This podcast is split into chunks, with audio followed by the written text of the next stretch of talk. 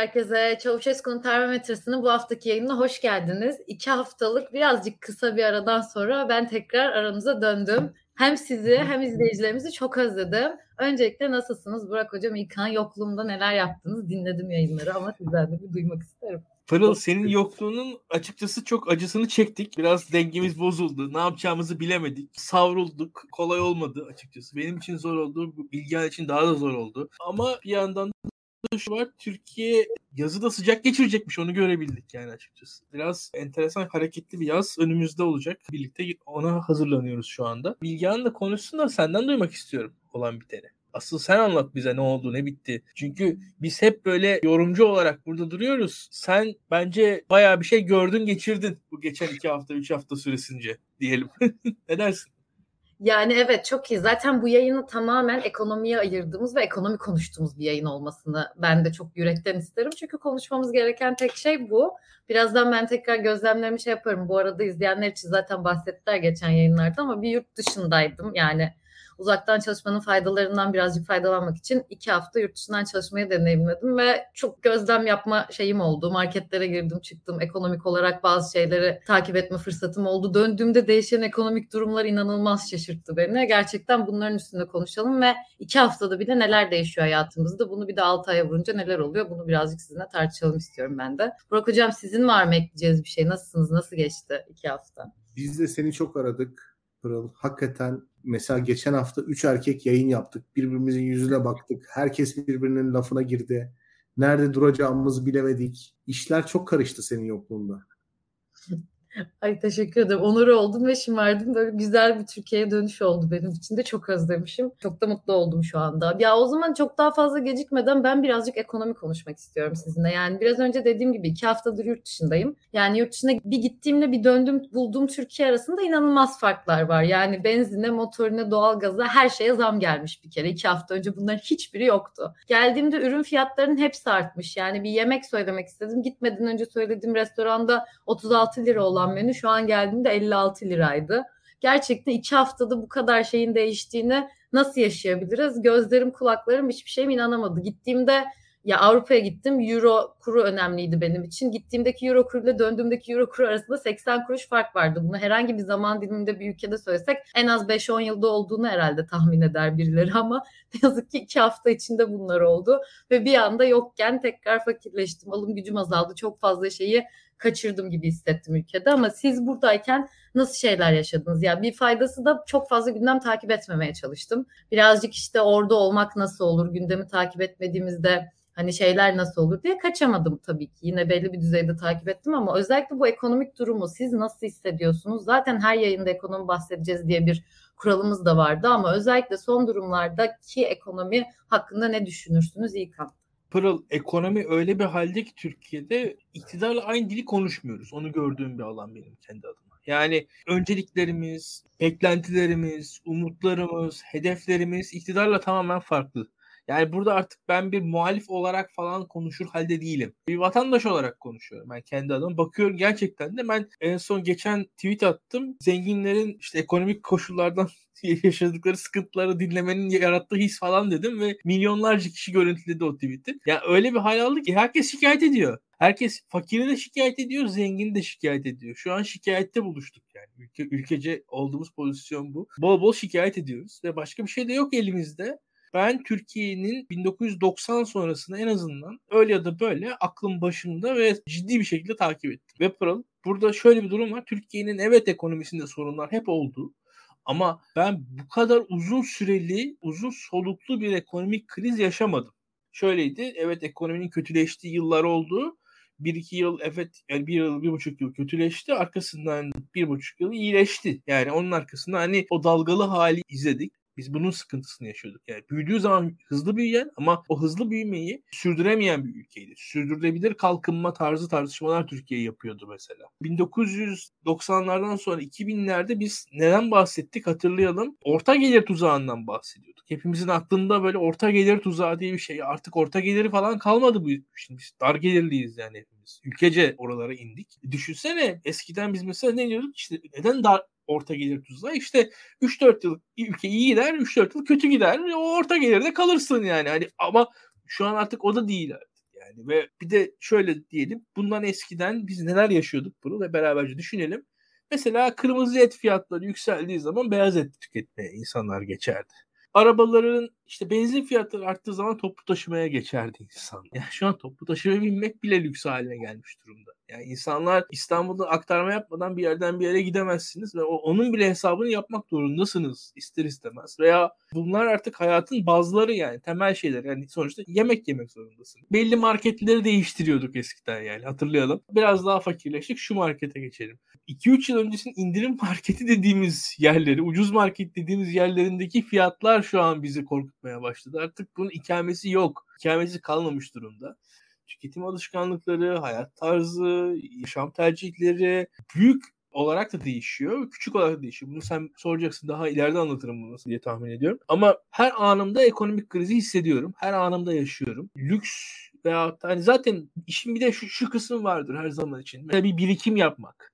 Atıyorum araba almak, atıyorum ev almak. İşte yani sonuçta belli bir yaşlardayız. İşte ev alırsan bu yaşlarda almaya çalışırsın. Veyahut da bir birikim yapmak için bu yaşlarda insan harekete geçer. E şu anda onu yapamadığını görüyorsun aslında. Bu, bu da yani yaşam tarzını değiştiriyor diye düşünüyorum. Kesinlikle haklısın. Deniz Göktaş da yazmış chatte. Yani orta gelir tuzağı diye bir şey konuşuyorduk bundan 5-10 yıl önce. Şu an geri giderek orta gelir tuzağından çıktık ve senin de bahsettiğin düşük gelir tuzağına gittik. Yani şeyi falan hiç değilmiyorum yani. Ben 27 yaşındayım. 27 yaşında bir genç olarak hiç kendi arabamı alabileceğimi birikimlerimle kendime bir ev alabileceğim hayallerini kurmuyorum. Yani dediğim gibi bir hafta bir yere gitmek için benim 3 senelik birikimimi harcamam gerekiyor. Böyle bir Türkiye ekonomisinde yaşıyorum ve bu benim için artık o kadar uzun süredir olan bir şey ki normalleşmiş. Ve bunun normalleşmesi de aslında bir noktada kötüdür diye düşünüyorum. Burak Hocam siz ne dersiniz ekonominin durumu hakkında genel olarak? Yani kendi tecrübelerimizden tabii bahsedebiliriz burada. Ama bugün Ekonomi Bakanı Nebati'nin açıklaması hakikaten birçok şeyi açıklıyor. Bir siyasetçinin de niçin böyle bir açıklama yaptığını anlayabilmiş değilim. Çoğu zaman AK Partili siyasetçilerin dürüstlüklerine teşekkür etmek zorundayız. Kendisi mevcut ekonomik politikanın yoksul kesimlerin üzerindeki maliyeti arttırdığını, bu maliyeti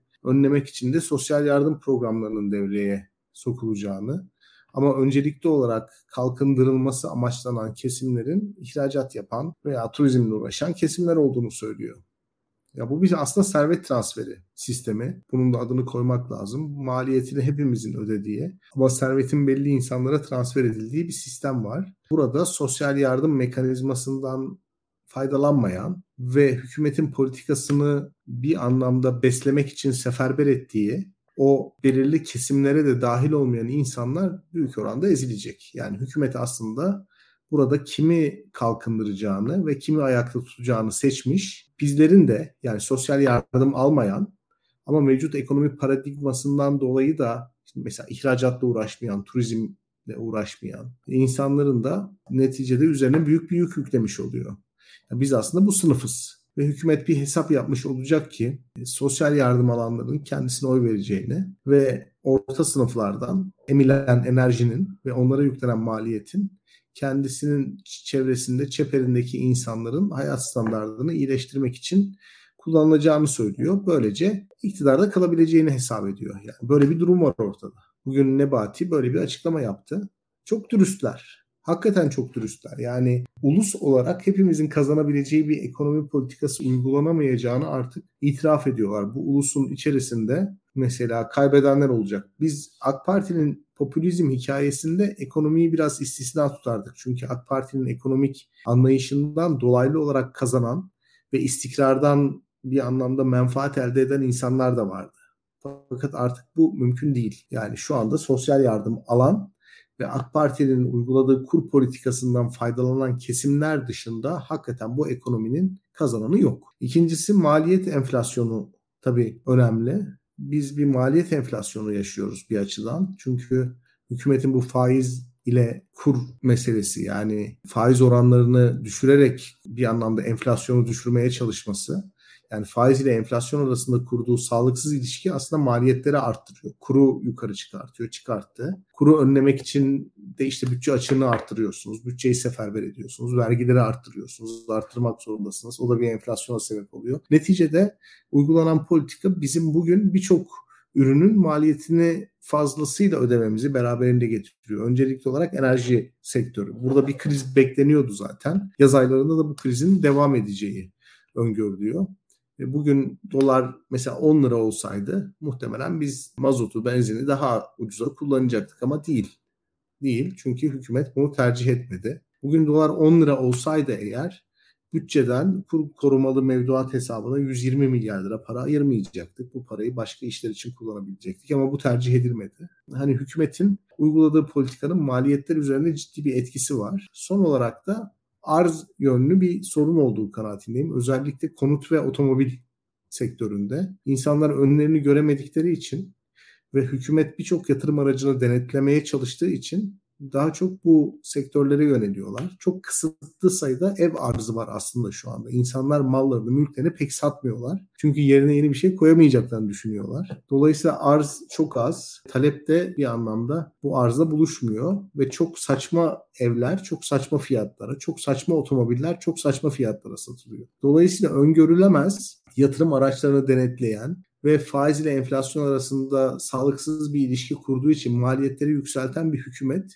şu anda piyasada hepimizin hayat standartlarını mahvetmiş durumda. Bununla birlikte bunu pek önemsemiyor. Yoksul kesimlere sosyal yardımla kendi etrafında kümelenen iş adamları sınıfına da uygulanan politikanın yarattığı imtiyazlarla refah sağlıyor. Bunun üzerine sivrisinek binmiş gibi kanı çekilen bir kesimden geldiği muhakkak yani. Hani Türkiye'de bunun bedelini kim ödüyor? Biz ödüyoruz. Mesela Türkiye otoriterleştiği için sermaye gelmiyor iki tane Londralı banker Türkiye'ye 20 milyar pound getirmiyor artık. Bu 20 milyar pound'u daha önce programlarda da konuştuk. 20 milyon yabancıyı Türkiye'ye alarak hepsinden biner pound alarak kapatmaya çalışıyoruz. Benim gördüğüm kadarıyla mesela Pakistan'dan gelen çok konuşuluyor son zamanlarda turist sayısında 2019'la beraber ciddi bir patlama var ve 2019'da sahibi Kanal 7'nin sahibiyle aynı olan bir şirket Anatolia Travel Services diye bir şirket Orada vize dağıtmaya başlıyor. Vize işlemlerini bu adamlar yapıyor. Yani birdenbire 50 binden 130 bine çıkıyor. Tam kesin konuşmak için 2022'nin bitmesini bekliyorum. Çünkü pandemiden dolayı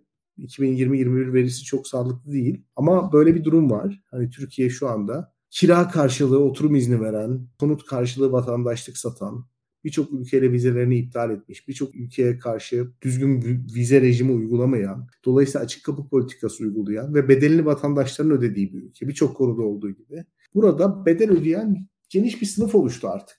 Yani Türkiye'nin bana sorarsanız %60'ı bedel ödüyor. Çok net bedel ödüyor. Ve bu bedeli ödeyen insanların bir araya gelmesiyle birlikte bu hükümet düşecek. Çünkü bu bedel azalmayacak. Yani yeni bedel ödeyenler eklenecek buraya. Bu insanların bir araya gelmesiyle birlikte hükümet seçimi kaybedecek. Çok açık. %60-65'lik bir kesimden bahsediyoruz.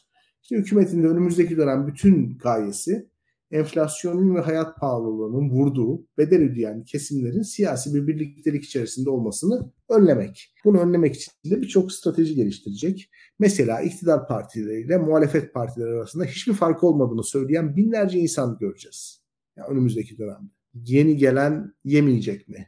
Yeni gelenin eskisinden ne fark olacak falan diyen nihilist bir noktada siyaseti tanımlamaya çalışan, nihilist olduğu için de oradan bir ahlak devşiren, dolayısıyla ahlak üzerinden seslendikçe ve afilli laflar ettikçe kendisine ergen taraftar bulan birçok insan göreceğiz. Hükümetin stratejilerinden biri bu. Partiler arasında kilik çıkartacak. Yani bütün amaç bu ekonomik sorunun, ekonomik bedel ödeme noktasında bir araya gelen o zeminde bir araya gelen insanların siyasi birliktelik kurmasını önlemek olacak.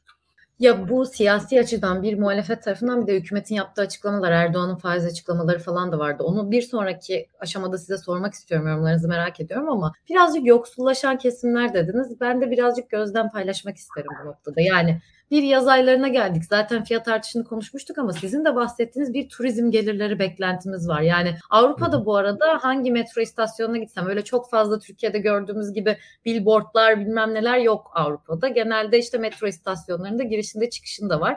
Buralarda yer alan yegane marka da Pegasus. Gerçekten inanılmaz ucuz fiyatlara Antalya'ya Bodrum'a uçak bileti Fransa'da, İspanya'da outdoor'larla böyle turist çekmeye çalışan şirketlerin olduğunu görüyoruz Türkiye'de. Bir noktada gerçekten kendimizi buna bağladık ama ne kadar dolu oteller ya da rezervasyonlar ne kadar yapıldı ya da Türkiye ekonomisini kurtarır mı bu turizm gelirleri? Benim kendi adıma şüphelerim var ama ne kadar olur bilmiyorum. İkinci olarak da birazcık daha yoksullaşan halkı konuşmak için de şöyle bir karşılaştırma sizde de hani nasıldık eskiden şu an nasılız diye. Ya marketleri de gezdiğiniz zaman Avrupa'da mesela hep euro bazından karşılaştırma yapacak olursak asgari ücretin 1050 lira olduğu İspanya'da iki parça tavuk butunu marketten bir euroya alabiliyorken şu an Türkiye'de evet 5000 lira belki asgari ücret ama o tavuk butunu almanın şeyi 50 lira. Yani 50 liraya bile o iki tane küçücük tavuk butunu alıp evinizde yiyemiyorsunuz. Yani çok fazla insan dediğiniz gibi beyaz ete yönelirdik ama beyaz ete bile yönelemeyecek durumda. Gerçekten hayat standartımız, kalitemiz, birikim yapmayı, ev almayı, sizin bahsettiğiniz gibi evini satıp yenisini almayı, daha iyisini almayı geçtim.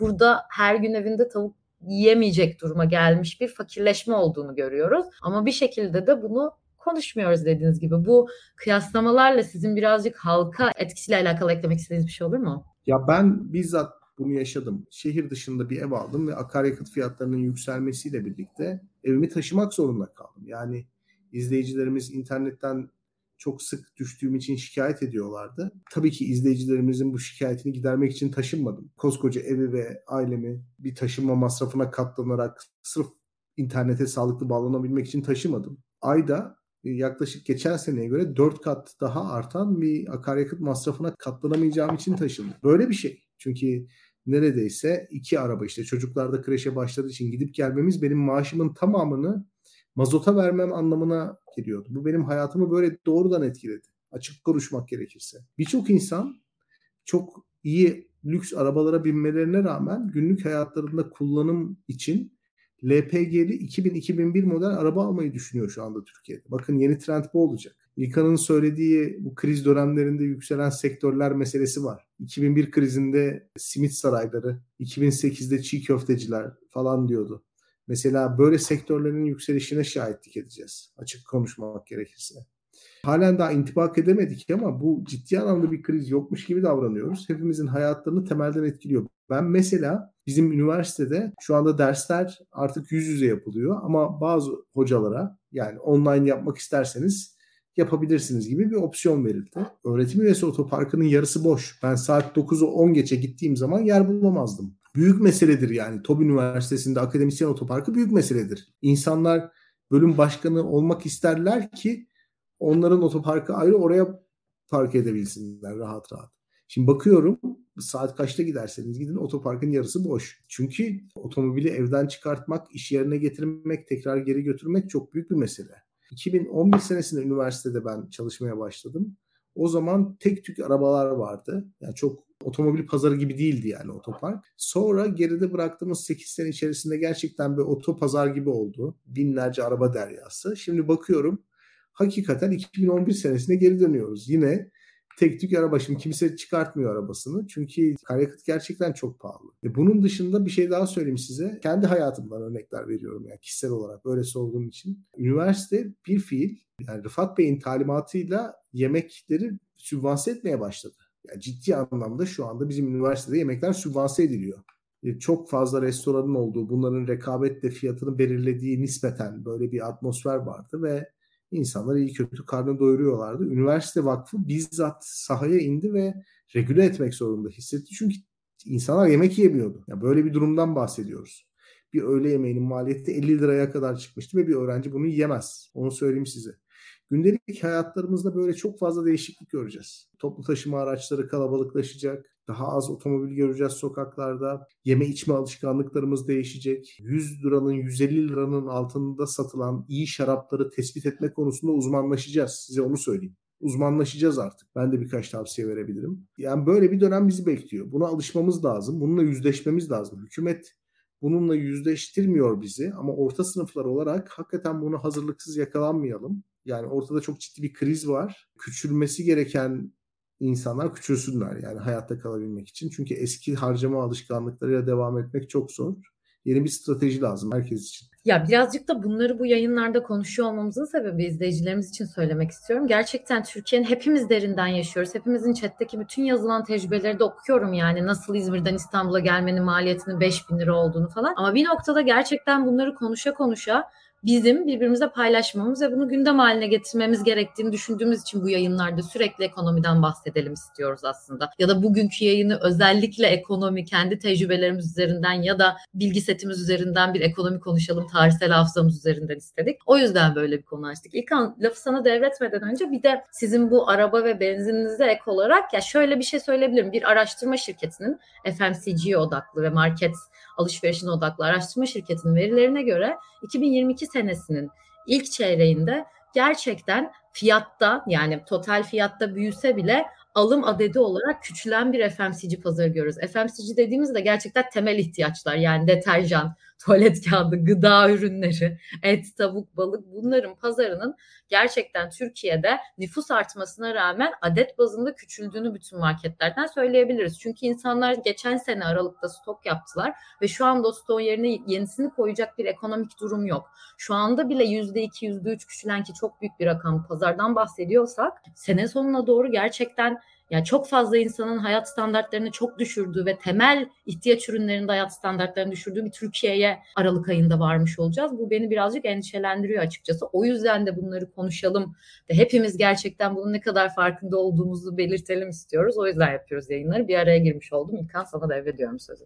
Şimdi Pırıl çok önemli bir şey söyledin. Bir defa senin sözlerine referansla ben de bir kişi bunlardan biraz bahsediyor. Akan Abdullah arada bahsediyor kendi yayınlarında bunlardan açıkçası. Bu verileri kullanıyor. Benzer verileri kullanıyor ve onun yılın başında böyle tespitleri de vardı hatırlıyorum yani tam anlamıyla. O tüketim artacak azalacak falan da insanlar hesaplıyorlardı. Biraz bu işi bilenler bunu bekliyorlardı zaten. Dediğini öngörülüyordu yani bunun geleceği de. O pazarla, o piyasalarda çalışan insanlar, o işin hakikaten profesyonelleri bu işi ne yazık ki biliyorlardı. Çok acı bir şey bu. Ve bir ülkede gerçekten çamaşır suyu tüketiminin azalması, tuvalet kağıdı tüketiminin azalması. Bu hakikaten şey gibi mesela bir ülkedeki atıyorum pasta tüketiminin azalması değil bu yani. Çamaşır suyu tüketiminin azalması. Gerçekten de biz. Bunun sonu hakikaten açlık falan diyoruz ya oraya doğru bu, bu gidişat o yani beslenemeyen insanlar. Biz mesela gerçekten de geçen bayram memleketine gidemedi insanlar. Türkiye'nin geleneksel kodları yıkıldı. Yani biz bunu yaşadık yani. İnsanlar memleketlerine gidemediler. Bayram ziyaretine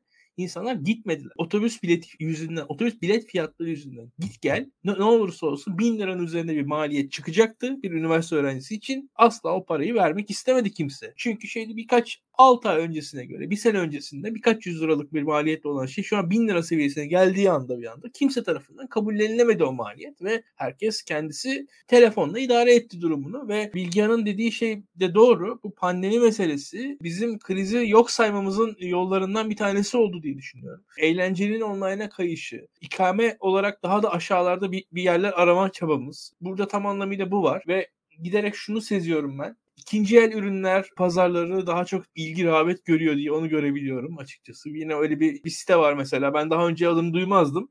Şu an o, o, o siteyi sürekli duyuyorum. Yani işte şunu şuraya koydum, buraya koydum. Yani herkes ondan bahsediyor yani şu anda. Bir o tarafı var o işin. Daha önce böyle bir şey yoktu. Daha önce ben bunu bu kadar sık duymazdım. Yani o tarz siteler hep vardı internette. O tarz organizasyonlar daima olmuştur. Ama şu anda gerçekten de ikinci el kullanımı, ikinci el şunu buldum, şunu şöyle çok güzel buldum vesaire. Kendimizi kandırmayalım. Kimse vintage falan filan yani o, o değil yani açıkçası. Resmen fakirlik burada yaşıyoruz. Tam anlamıyla hükümetin yapmaya çalıştığı şeylere doğru dönersek hakikaten gerek Nebati'nin açıklamaları, gerek Erdoğan'ın açıklamaları birincisi şunu gösteriyor. Hükümet enflasyonla mücadele hakikaten zor bir iş, pis bir iş ve bu hükümette bunu cesaretle ele alacak bir irade yok çünkü belli bir maliyet gerekiyor. Hükümet bu maliyete katlanmayacak. Hükümet maliyeti gelecek hükümete doğru aktaracak diye düşünüyorum. Bunun haricinde de şunu söyleyebilirim çok basitçe. Birincisi şunu yani hükümetin politikasının basit özeti konusunda pırıl şöyle gidelim. Öyle ya da böyle işsizliğin çok fazla arttığı bir dönem değil şu anki dönem.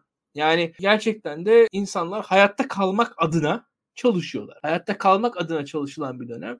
Bu dönemin karlıları açıkçası Türkiye'nin dışındaki insanlar daha ziyade benim gördüğüm kadarıyla ve belli küçük bir kesim. Sıradan vatandaşın, normal vatandaşın Türkiye'nin şu anki yaşadığı ekonomik durumdan hiçbir karı, faydası olduğuna inanmıyorum ben. Gerçekten de Türkiye yurt dışına daha ucuz mal satabiliyor böylece. Yani bir İsviçreli, bir Fransız Türkiye'den istediği malı daha ucuz alabiliyor. Daha ucuz tatil yapabiliyor. Türkiye'de işte konut almak istiyorsa daha rahat alabiliyor. Bunun dışında Türkiye'deki sıradan bir insanın öyle çok da fazla bir avantajı yok bunlardan. Burada küçük zümrelerin avantajları var diye düşünüyorum. Hükümetin yani burada öyle bir noktaya geldi ki mücadele etmiyor yani karşımızdaki hükümet ve biz şunu göreceğiz. Seçime kadar da enflasyon artacak. Biz bunu yaşayacağız. Enflasyon kendi ahlakını ortaya koyan bir sistemdir. Ramazan bayramını yaşadık. Şimdi işte Kurban Bayramı sırada. Diyelim ki yeğenin var. İşte elini öptü 200 lira verdin. O çocuk idareli kullan demen yanlış. Ne paranı hem lirayla diyorsun değil mi? ne alacak? Aynen çocuğa mesela şey paranı sakla demen yanlış. Veyahut da şu an Pırıl düşünsene yeğenine doğum günü hediyesi olarak kumbara aldın. Annesi ya da babası seni kovalar. Sen bizi batıracak mısın diye. Yani şimdi kumbara almak dünyanın en yanlış şeyi. Şimdi kumbara almanın dünyanın en yanlış şeyi olduğu bir ekonomide ya biz ne yapabiliriz? Normal bir ülkede tasarruf eden ödüllendirilir. Türkiye'de tam tersine şu an tasarruf edenin cezalandırıldığı bir ortamdayız. E, hepimiz hep beraber şu an bakalım etrafımızda mesela öyle ya da böyle bir borsa ile ilgilenen insan sayısı arttı. Kriptolarla ilgilenen insan sayısı arttı işin daha acısı, daha enteresan şeylerde finansal enstrümanları kullanan insan sayısı arttı. Biraz daha devam edin. Ne yazık ki online kumar falan çok artmış durumda. Hepimizin etrafında bu insanlar var ve şu gözüküyor artık hiç kimsenin geliri yetmiyor. Üç takla atarak en azından o geliri bir noktaya getirmek istiyor ve şu an hükümetin yayın organlarına girelim bakalım beraberce şunu göreceğiz. Borsadaki yatırımcı sayısı ne kadar arttı çok güzel. Şimdi borsada yatırım sayısı artması güzel bir şey doğru. Ama bir yandan da şöyle bir durum var. Bakalım bu yatırımcılar kaç parayla yatırım yapıyorlar diye. 500 lirayla 1000 lirayla borsaya giriyorlar. Şu şu dediğin olay artık elinde hiçbir şansı kalmamış. Yani bir neredeyse yani son kurşun falan gibi artık hale gelmiş durumda. Bütün enstrümanlar da böyle. Herkesin hali bu noktada ve ev araba diyorsun. Bunun devamı da şu ne yazık ki evlilik ve çocuk da şu anda artık lüks hale gelmiş. Bir de sosyal olarak da değişiyoruz dönüş. Şu an evlilik ve çocuk lüks Türkiye'de. Elit kesimin ayrıcalıkları haline gelmiş durumda ya gözümüzün önünde. Evlenmek bir lüks, çocuk yapmak bir lüks. Nelerden bahsediyoruz anlamıyorum. Ve şu anda düşünelim İstanbul'da yaşamak. ev kiralamak. Yani korkunç bir şey bu. Kim nerede ev kiralayacak? Yani hangi maaşla, hangi fiyatla? Mertebeler artık uçmuş durumda. Daha öncesinde birkaç ay öncesinde şey konuşuyorduk. İşte 3 bin liralık yerde 7 bin liralık kira aman tanrım falan deniyordu. Şimdi 5 bin liralık yerde 20 bin liralık 30 bin liralık kiralar duymaya başladım artık. Mertebeler de farklılaşmaya başladı. Yani eskiden en azından 1-2 bin lira fark vardı aralarında. Biz ona şaşırıyorduk. Şu an artık 10 bin 20 bin lira farklar oluşmaya başladı. Ya geçmişle kıyaslamaya geçince bize çok değil 2 ay önceki yayınlarda falan elektronik eşyalarımızı kırsak çok şey oluruz hadi nasıl tamamlayacağız noktasındaydık. Bugün onu hiç konuşmuyoruz farkındaysanız. Domates, ne bileyim tuvalet kağıdı, domestos ya da tavuk falan konuşuyoruz. Evet. Yani en ya bunu eskiden içki fiyatları, kırmızı et fiyatları biraz da olsa benzin fiyatlarıydı maksimumumuz. Burada artık dediğin gibi domates fiyatları, tavuk fiyatları, otobüs bileti fiyatları korkunç bir şey artık elde de bir şey kalmadı. Yani ve Bilgehan dediği gibi pandemi biraz bir son maskemiz aslında bizim bu ıı, salgın vesaire, vesaire bence bu kriz karşısında. Pandemi var diye biraz kendimizi inandırdık. Krizin etkilerini daha az hissetmeye çalıştık onun üzerinden.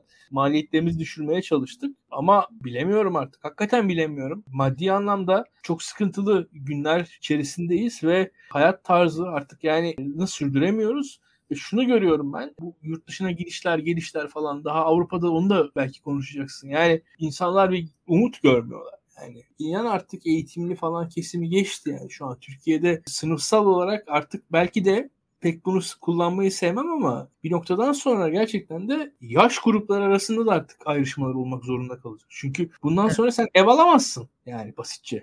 Şimdi belli bir yaş grubunun ev alma şansı hiç olmayacak gibi artık şu noktada yani. O, o çıkıyor ortaya. E çünkü işte sen iyi çalıştın, derslerinde başarılısın, güzel bir meslek sahibisin, değil mi? İyi bir kariyerin var maaş alıyorsun. E sonuçta maaş alıyorsun. Maaş alarak ancak ayı geçirirsin yani. Yani hiçbir şekilde bir hani bir büyük bir meblağ bir yere koyamayacaksın. En ideal şartlarda da durum bu. Bu da zaten hani şeyi halledecek senin pozisyonunda. Yani o ayrışmayı yaşatacak diye düşünüyorum. Bir yaş grubuyla senin yaş grubun arasında bir ayrışma ister istemez olacak şu hallerde gözüküyor. Ya tabii ki şey olarak yani şey de söyleyeyim dediğim gibi gittim çalışıyordum orada hala işimi yapmaya Tabii. devam etmeme rağmen iki senelik birikimimi bir şekilde harcamayı göze alarak gitmek durumundaydım. Birazcık orayı gözlemlemek, bakmak için. Ya yurt dışı demişken son birazcık daha hükümet politikalarına, Erdoğan açıklamalarına geçmeden biraz da şeyi Fatih'in konuk olduğu yayında konuşmuştuk. Öyle vatanını terk etmek şu anda gidiyorlar diye insanlara çok fazla şey geliyor ya da Türkiye doktor kaybetti, Avrupa doktor kazandı gibi şeyler çok dönüyor. Bunu Fatih'li yayında da konuşmuştuk ama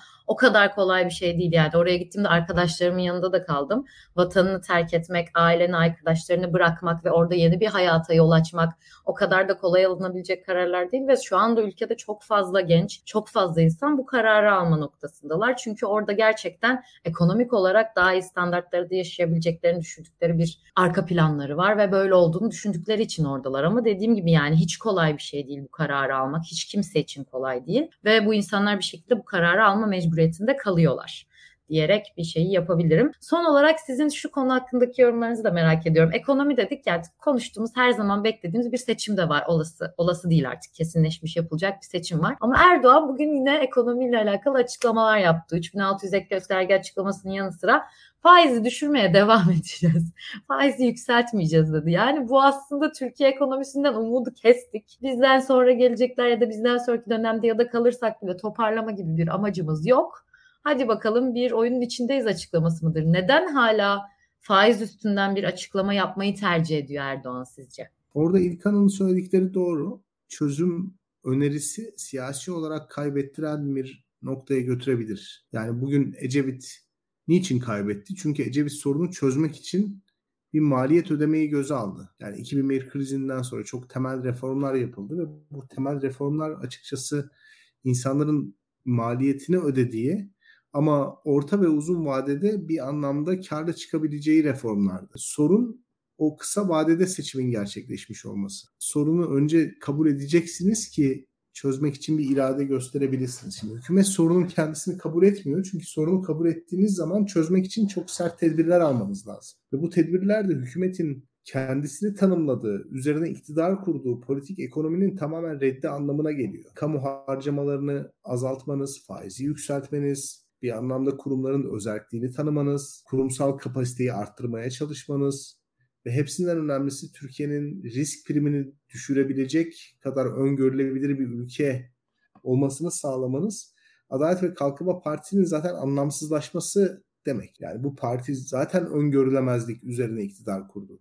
Zaten olağanüstü hal üzerine iktidar kurdu. Zaten yaşadığı güvensizliği, kurumsal kapasiteyi zayıflatarak aşmaya çalıştı. Partizan bürokrat karakterini Türkiye'de bir norm haline getiren AK Parti'dir. Dolayısıyla mevcut sorunları faizi yükselterek, ekonomiyi soğutarak, kamu harcamalarını kısarak önlemek gibi bir stratejisi olamaz zaten. Bu mümkün değil. Bunu yaptığı takdirde memleketin hayrına bir şey olur. Fakat bu memleketin hayrına olan şey AK Parti'nin hayrına olmayacağı için bunu yapmayacak. Bu yoldan gideceğini düşünüyorum ben.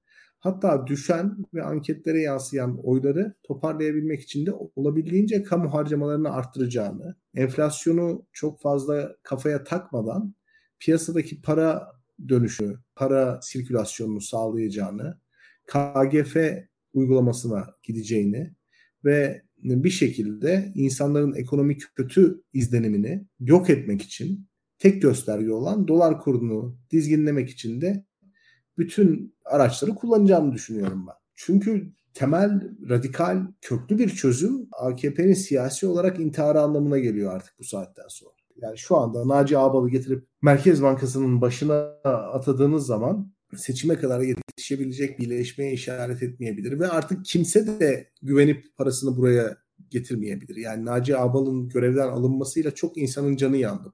Çok yabancı yatırımcının canı yandı. Çok Türk yatırımcının canı yandı yani Yeni Şafak gazetesinin haberiyle ve Turkuaz Medya'nın kulisleriyle Merkez Bankası Başkanı'nı görevden almak, ardından Ekonomi Bakanı'nı görevden almak, Türkiye'ye güvenerek buraya para getiren çok insanın canını yaktı. Çok yatırımcının da canını yaktı. Biz konuştuk o zaman programda. Yani öyle bir gün ki borsadaki bütün yatırımcılar %10 para kaybetti. Yani bu %10 para kaybeden insanlar bunu unutmadılar. Yabancı yatırımcı da bunu unutmadı. Tasını tarağını topladı gitti. Yani sizin gidip Londra'da gelin bize yatırım yapın biz her şeyi hallederiz demeniz sorunu iyileştirmiyor. Sorunu daha da kötüleştiriyor. Bakanın ben kanunu, bürokrasiyi para getirmeniz koşuluyla bypass ederim demesi iki şekilde çok zararlı. Birincisi orada bir öngörülemezlik, keyfilik olduğunu gösteriyor. İkincisi de rüşvetin kapısını aralıyor. Eğer bir sermayenin geleceği kişilerin inisiyatifindeyse kişiler o sermayeyi tehdit eder duruma gelirler. Burada bu mantıkla, bu felsefeyle, bu programla pek bir iyileşme beklemiyorum ben. Dünyadaki enerji fiyatlarının da artacağı ortada. Özellikle yaz ayları boyunca. Bunun Türkiye kırılımı da bu hükümet sayesinde çok ağır oluyor maalesef. O yüzden ben ekonomik koşullarda hiçbir iyileşme beklemiyorum. Kur korumalı mevduat sistemini getirdiği zaman 18'den 12'ye düşen kur Türkiye'de AK Parti destekçilerini ve ulusalcıları çok memnun etti. Çok etkilendiler bundan. İnanılmaz etkilendiler. Yani bugün hukuk devleti, kurallı piyasa ekonomisi, rekabetçi demokrasi söylemi üzerine muhalefeti kuran, aktörleri eleştirmek isteyen ve niçin muhalefetin ana akımı biz değiliz diyen muhafazakarlar Erdoğan'ın hamleleri karşısında çok etkileniyorlar. Pat diye şak diye düşürdü işte adam siz de böyle kala kaldınız medyaskopta daktiloda falan. Sanki biz ne yapacağız? Ha, anlamıyorum yani. Gerçekten anlamıyorum. Yani Türkiye'de ekonomi kötü yönetiliyor. Türkiye'de siyaset otokratik bir şekilde ilerliyor ve bunu söylüyoruz. Bunu söyleyerek de muhalefetin örgütlenmesi gerektiğini söylüyoruz. Çünkü bu bir ortak payda. Erdoğan'ın yaptığı şeyden de etkilenmiyoruz. Çünkü doların fiyatının düşürülmesi dolar dışındaki her şeyin fiyatının artması anlamına geliyor. Bu ekonominin iyileşmesi demek değildir. Dolayısıyla Adalet ve Kalkınma Partisi'nin hareketleri, ani şovları, işte Erdoğan'ın şapkadan tavşan çıkartırmışçasına sorunları çözebileceğine dair inanç bizde yok. Biz buna inanmıyoruz. Böyle bir tavırdan da etkilenmiyoruz açıkçası. Her şeyin kötüye gideceğini düşünüyoruz. Yani yarın Erdoğan herhangi bir hamlede bulunup doları 1 liraya düşürse de eminiz ki dolar dışındaki her şeyin fiyatı daha da artacak ve biz daha kötü koşullarda yaşayacağız. Çünkü temelde bir zihniyet sorunu var. Sorunu tespit etme, teşhis etme konusunda bir sıkıntı var. Bunu teşhis etmeye yanaşmadıkları için seçimlere de böyle gidecekler. Seçimlere böyle giderek oy kaybını durdurmayı planlıyorlar kafalarında tek bir oyun planı var. Yani bu matematik gibi, mühendislik gibi bir, bir şey düşünüyorlar işte. Milliyetçiliği yükseltip kredi garanti fonundan para verirsek, bir şekilde medya ortalığı belveleye verirse, muhalefetin adaylarının da maskesini düşürürsek, onları rezil edersek, bir şekilde onları hata yapmaya zorlarsak seçimi alırız diye düşünüyorlar. Bu hepimizi, hepimizi dibe doğru yarışa iten bir zihniyet. Çünkü AK Parti artık açık ve seçik bir şekilde ülkeyi yönetemediğini kabul ediyor. Muhalefet partisine soru yönlendiren Cumhurbaşkanı olur mu yahu? Yani yürütme erkenin başı muhalefet partisine soru sorar mı? Beyhude bir çaba içerisindeler. Hükümet yanlısı gazeteciler muhalefetten hesap neyin hesabını soruyor? Enflasyonun hesabını muhalefetten soracaklar neredeyse. Enflasyonun hesabını gezi protestosundan soran bir cumhurbaşkanı var. Yani bir insan ben seçimleri kaybediyorum, toparlayamıyorum, elimden de başka bir şey gelmiyor, bu sistemi de değiştiremiyorum. Ancak bu şekilde söyler. Yani ancak bu şekilde farklı bir şekilde ifade eder. Hani ekonomi kötü çünkü gezi protestoları var demek bence bir insanın beceriksizliğinin itirafıdır. Ya da Cumhuriyet Halk Partisi Genel Başkanı'na soru sormak bence bir insanın kaybettiğinin itirafıdır.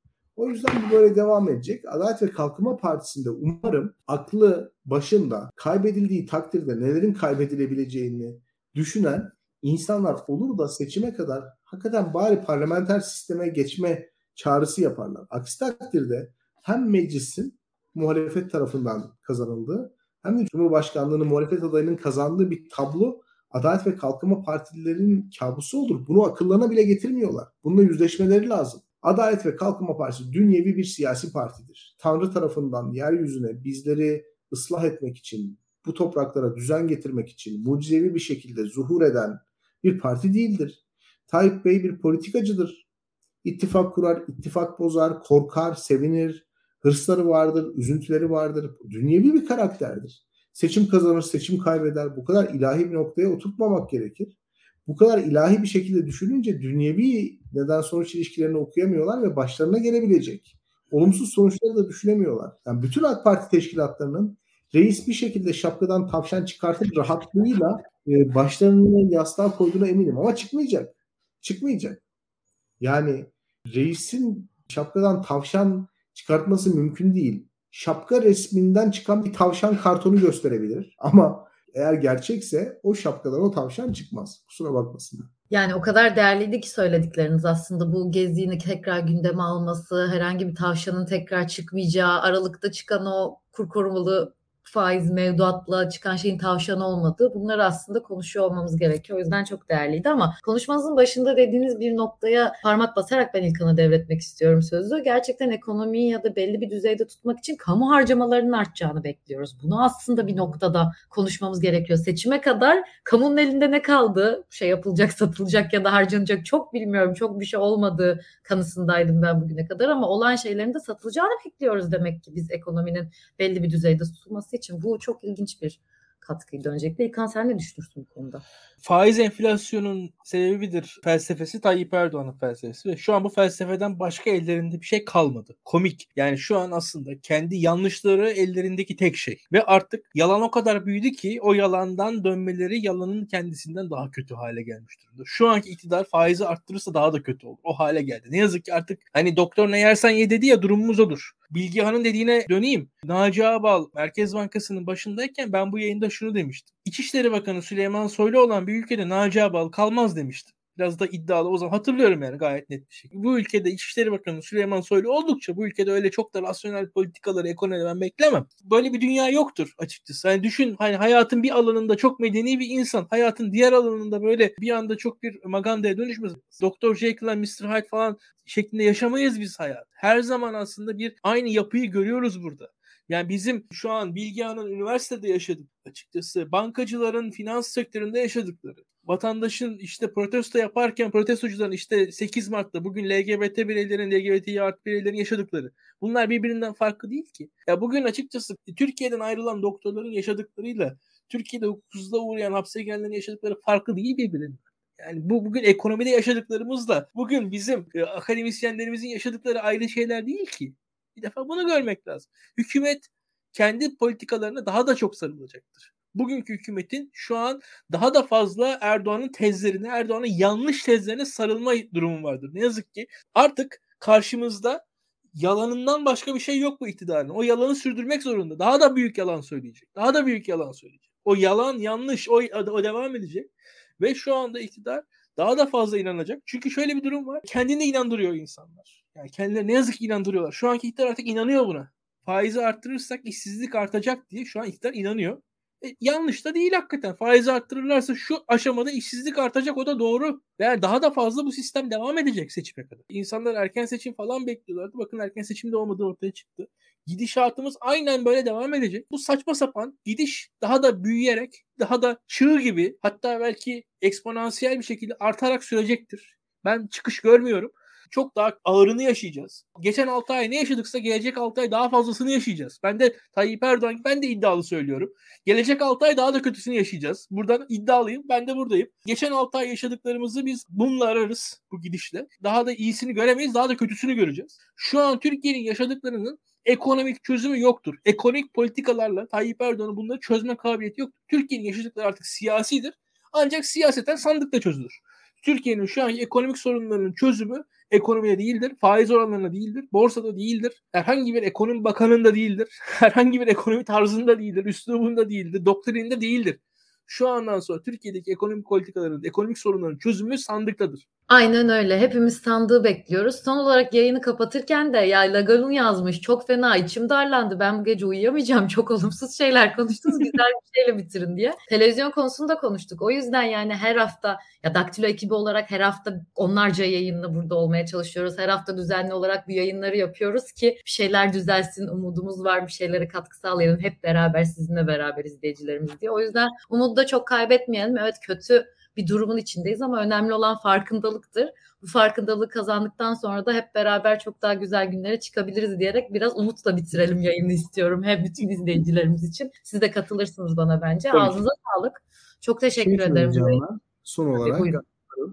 Ya izleyicilerimizden naçizane bizim istirhamımız yayınımızı paylaşsınlar, beğensinler. Hakikaten 5 kuruş etmeyen YouTube yayınları yüz binlerce kişi tarafından izleniyor biz çok iyi olduğumuz için söylemiyoruz ama onlardan da kötü değiliz. En azından çok doğru düzgün bir şeyler söylediğimize inanıyorum. Çok da izlenme derdimiz yok ama izlenme sayımızın yüksek olması iyi bir şey. Bize moral veriyor.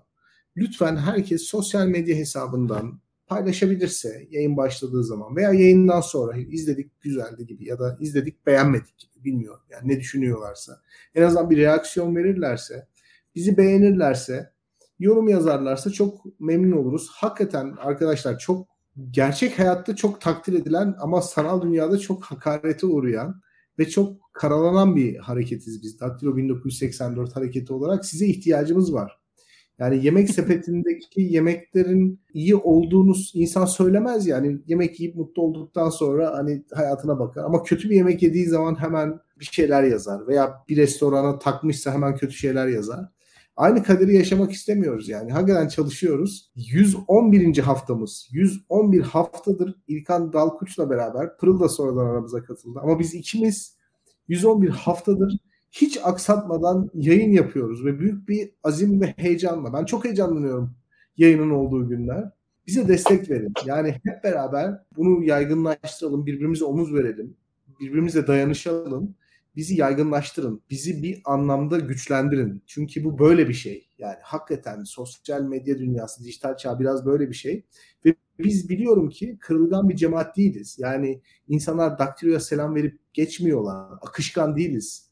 Buraya gelen, bizimle sohbet eden, bizimle sosyalleşen, bizi duyan, dinleyen insanlar bir anlamda bizimle birlikte bir kimlik yaratıyorlar. Bunu daha da arttıralım. Hep beraber yapalım.